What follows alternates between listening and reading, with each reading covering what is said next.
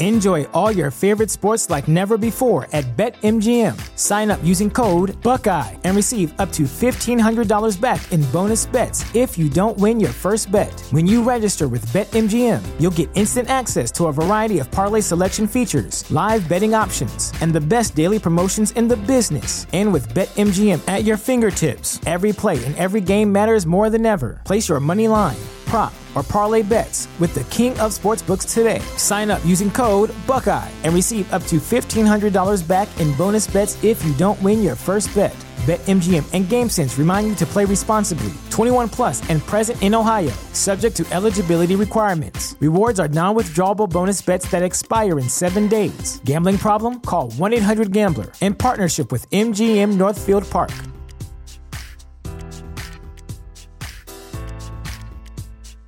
Welcome to Prime Video's Culture Rated Collection. This is the place where black is the main character, where we don't jump through hoops just to hear our voice, and can fall in love with illuminating documentaries like Giannis, The Marvelous Journey. I'm just a hard worker that's trying to survive. Enjoy the animated series, The Second Best Hospital in the Galaxy. All doctors report immediately! Where we dive into something new like the latest season of Them, The Scare, and the award winning American fiction. Welcome home, baby! Or add to the experience by buying or renting the biopic of a legend, Bob Marley, One Love. I want my music to unify people. And add on channels like Paramount Plus and Starz to bask in nostalgia with Beverly Hills Cop. This is the cleanest police car I've ever been in in my life. And BMF. You're about to take over the whole nation. Explore Prime Video's culture rated collection and enjoy old school greats and new school hits. Prime Video. Find your happy place. Restrictions apply. See Amazon.com slash Amazon Prime for details. History of Persia is a Hopful Media podcast production. This show is sponsored by BetterHelp Therapy Online. Life doesn't come with a user manual. So when life stops working for you, it's pretty normal to feel stuck. Imagine somebody who spent, oh, say 25 years being really distracted, overwhelmed by clutter, and fluctuating between being really into obscure ancient history and not being able to find the motivation to do the dishes. That person is me, and apparently, if there were a user manual to life, it might have told me that I have ADHD and should talk to my doctor about that. Therapists are about as close to a manual as we can get. Folks who are trained to help you figure out challenging emotions and learn coping skills. BetterHelp has connected millions of people with licensed, registered therapists for convenient and secure online therapy. It's convenient and 100% accessible online. No waiting rooms, no traffic, and not even endless Googling of therapist near me. You just fill out a questionnaire and get matched with an appropriate therapist. And if it doesn't click, BetterHelp makes it easy to switch providers. Everyone deserves to feel their best, so get unstuck with BetterHelp. Learn more and save 10% off your first month at betterhelp.com slash Persia. That's BetterHelp, H-E-L-P dot com slash Persia.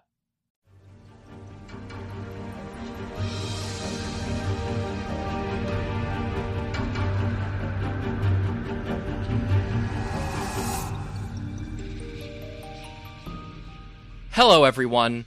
Welcome to the history of Persia, or at least a sort of addendum episode to it. I'll be totally honest, I forgot that the next narrative episode would be due out on Thanksgiving Day. I'm hosting five extra people this week, and my in laws are actually staying in my office, so as you might guess, there's not a lot of recording and editing podcasts happening.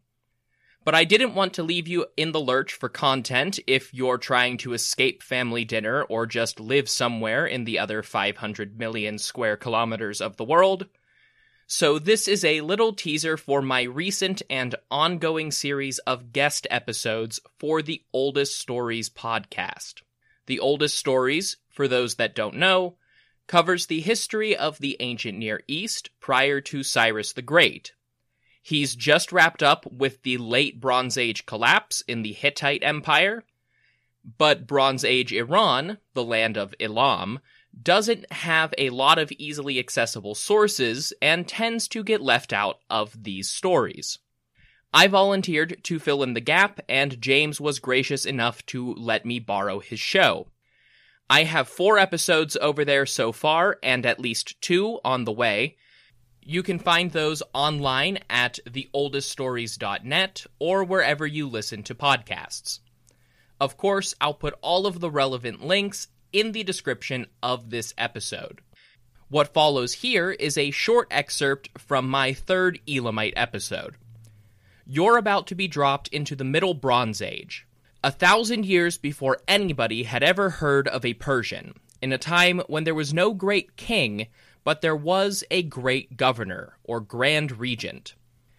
In this period, a hereditary line of governors under the title Sukalma had replaced the kings of the various Elamite cities as the rulers of the kingdom, with minor governors called Sukals beneath them.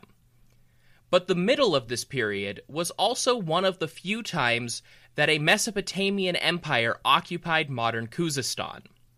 King Gungunum of Larsa swept over the border and installed an Elamite governor called Atahushu at Susa, who claimed all of the local titles, but was not a Sukalma.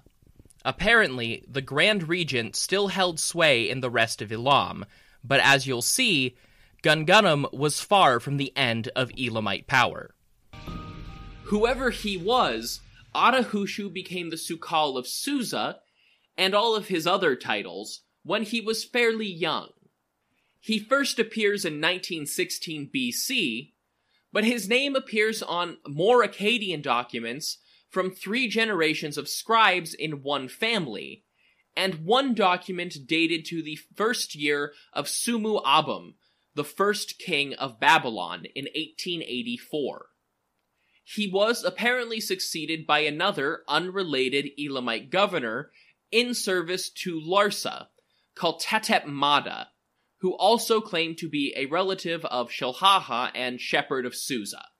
At this point, Shilhaha must be a distant relationship, given that we are a full century removed from the first Sukalma. What exactly was happening in the rest of Elam at this time is unclear. We have no documents from anybody claiming to be the Sukalma, the Sukal of Elam, or anything to do with Anshan that could firmly be tied to this period.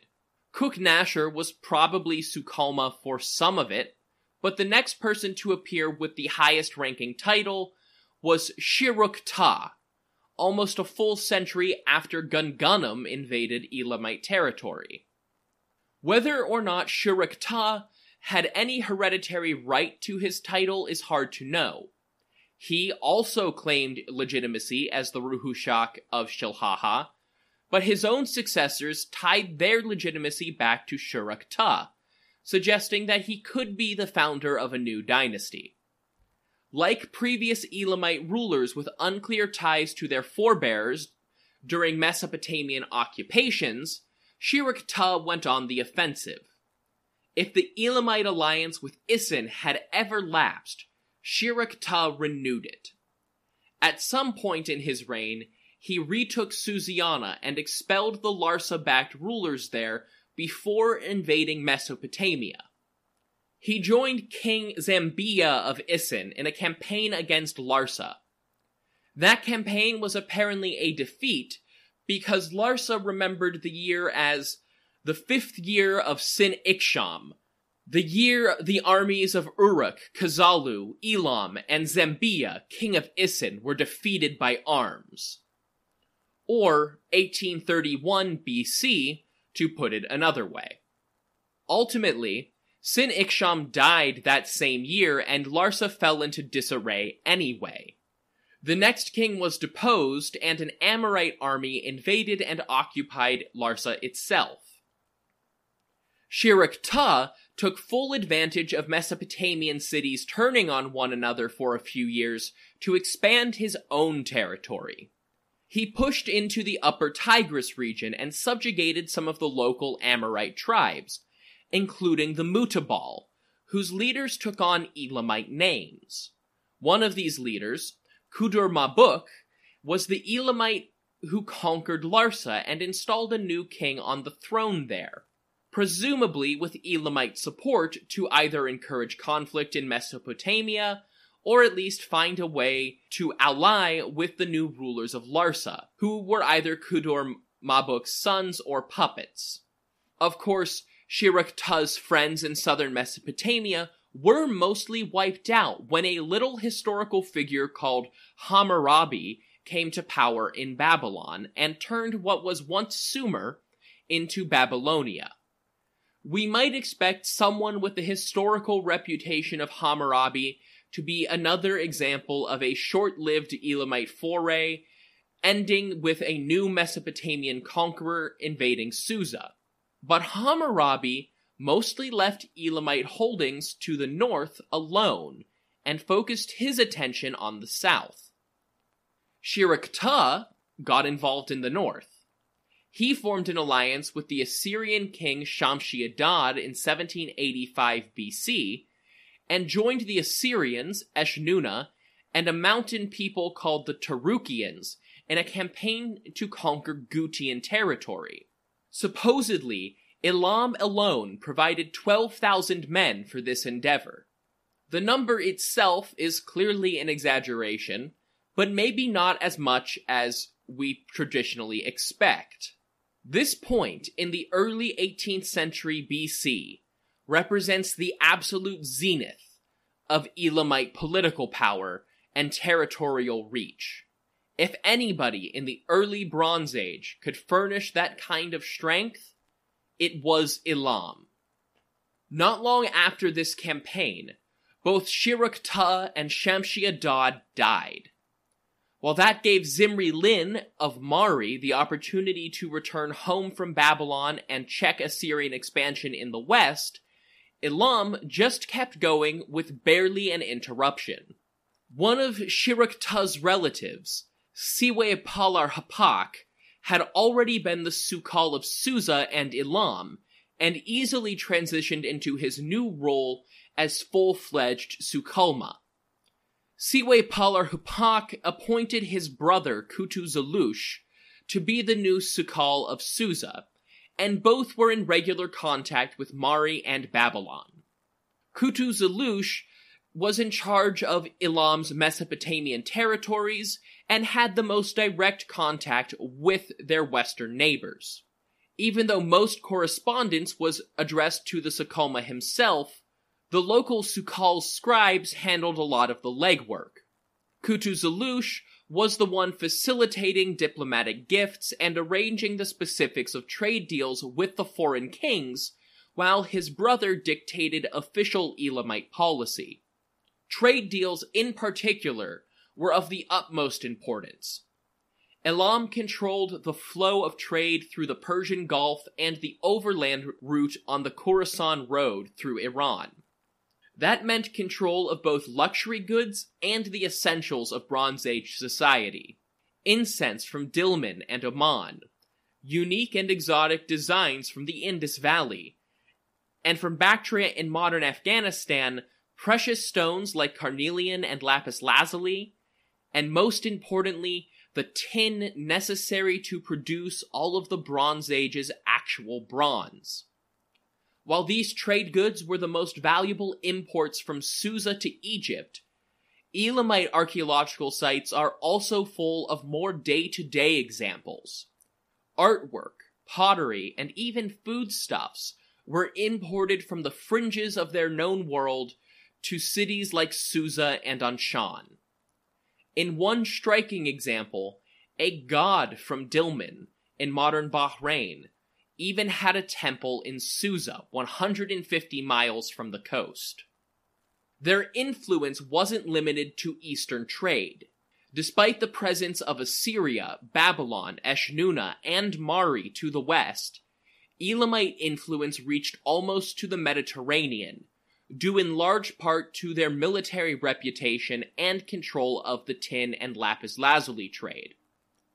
Letters from the city of Qatna sent to Zimri Lim in Mari show that the western Syrian city even considered giving their territory to the Sukalma in exchange for military support against Aleppo. In all of these correspondences from Qatna to Mari to Assyria, Eshnunna, and Babylon, the Sukalma in Elam was constantly regarded as the highest ranking king. Even earlier, Rim Sin, the last independent king of Larsa before Hammurabi conquered the city, addressed Shirak as the great king of Elam, expressing an elevated royal title not used by anyone for anyone else in Mesopotamia at the time. As correspondence with foreign rulers increased in frequency following the rise of Babylon and Assyria, this distinction became more pronounced. The other major kings of the Near East addressed each other as equals, calling one another brother in their official letters, but only the king of Elam was addressed as father. Some of the greatest Bronze Age monarchs, Hammurabi, Shamshi-Adad, and Zimri-Lim, all regarded Shirak-Ta and Siwe-Palar-Hapak as their royal fathers, their superior monarch. And naturally, the Sukalmas used this prosperity to their military advantage. For most of the Isin Larsa period, the tin trade had passed through Elam, then Eshnunna, before being sold to Assyria, Babylon, Mari, or beyond. Not so long ago, Shamshi-Adad and Assyria had been an expansionist threat, and Eshnunna provided a regional check to balance them out. With Assyria now in decline, Eshnunna wasn't as politically valuable. Siwe-Palar-Hapak conspired with Zimri Lim of Mari and Hammurabi in Babylon to cut out the middleman. The three powerful kingdoms ganged up on their central neighbor and conquered Eshnunna. Everybody involved went into this invasion with their own goals. Siwe-Palar-Hapak and Hammurabi were both planning to seize territory from their neighbor, and Zimri Lim expected the cost of tin to go down if he shared a border with Elam. If everybody had gotten what they wanted in exchange for their equal participation, then this probably could have gone perfectly. Elam could have continued to be the dominant power in the north and east, the Sukalma would have remained everyone's royal father, and there would have been more room for military expansion in other directions, maybe even into Assyria. But no, Siwe-Palar-Hapak got greedy. The existing precedent was that he was the superior king. He moved into the palace in Eshnunna and sent troops to evict the Babylonians when Hammurabi tried to seize forts and towns to the south. Meanwhile, Zimri Lim kept paying the same price for tin, and Elam got to enjoy all of the profits of Eshnunna's tax policy. To add insult to injury, Siwe-Palar-Hapak ordered his outraged neighbors not to communicate with one another or face military consequences. So of course, they communicated with one another. And Hammurabi concluded a treaty with Zimri Lim that read, from now on, as long as I live, I shall indeed be the enemy of Siwe-Palar-Hapak. I shall not let my servants or messengers mingle with his servants, and I shall not dispatch them to him. I shall not make peace with Siwe-Palar-Hapak without the approval of Zimri Lim. If I plan to make peace with Siwe-Palar-Hapak, I shall certainly consult with Zimri Lim. And so, in year 30 under Hammurabi and year 8 for Zimri Lim, 1764 BC, Babylon and Mari invaded Elamite territory in northern Mesopotamia. I won't elaborate too much here because that episode already exists in episode 44 of this podcast. But it must have been quite the war. Siwe-Palar-Hapak called in troops from every part of the Elamite Empire to fend off these invaders, but it was no use. Hammurabi conquered all of Elam's Mesopotamian territory, and the Sukalma was forced to pull back inside Elam's traditional borders.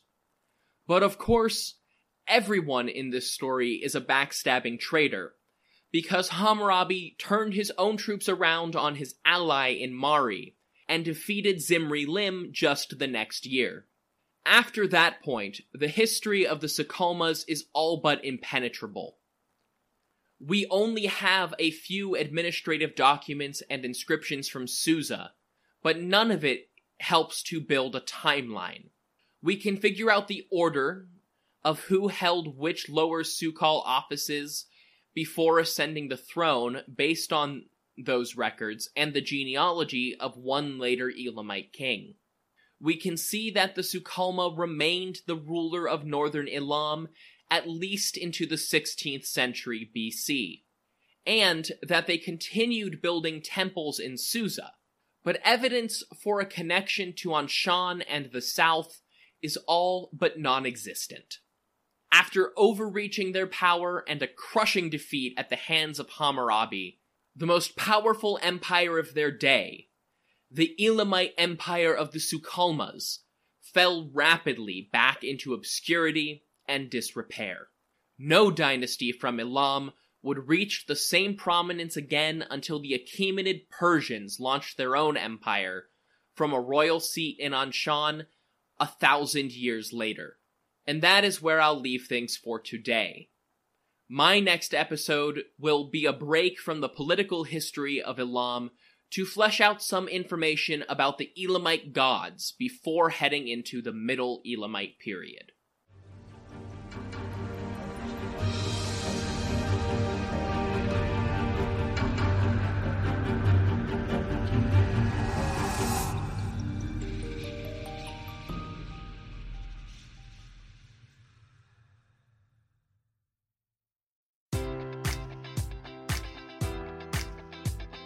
Enjoy all your favorite sports like never before at BetMGM. Sign up using code Buckeye and receive up to $1,500 back in bonus bets if you don't win your first bet. When you register with BetMGM, you'll get instant access to a variety of parlay selection features, live betting options, and the best daily promotions in the business. And with BetMGM at your fingertips, every play and every game matters more than ever. Place your money line prop, or parlay bets with the king of sportsbooks today. Sign up using code Buckeye and receive up to $1,500 back in bonus bets if you don't win your first bet.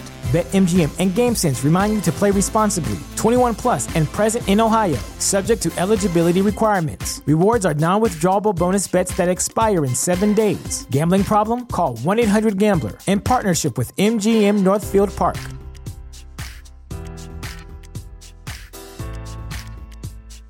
Welcome to Prime Video's Culture Rated Collection. This is the place where black is the main character, where we don't jump through hoops just to hear our voice, and can fall in love with illuminating documentaries like Giannis, The Marvelous Journey. I'm just a hard worker that's trying to survive. Enjoy the animated series, The Second Best Hospital in the Galaxy. All doctors report immediately.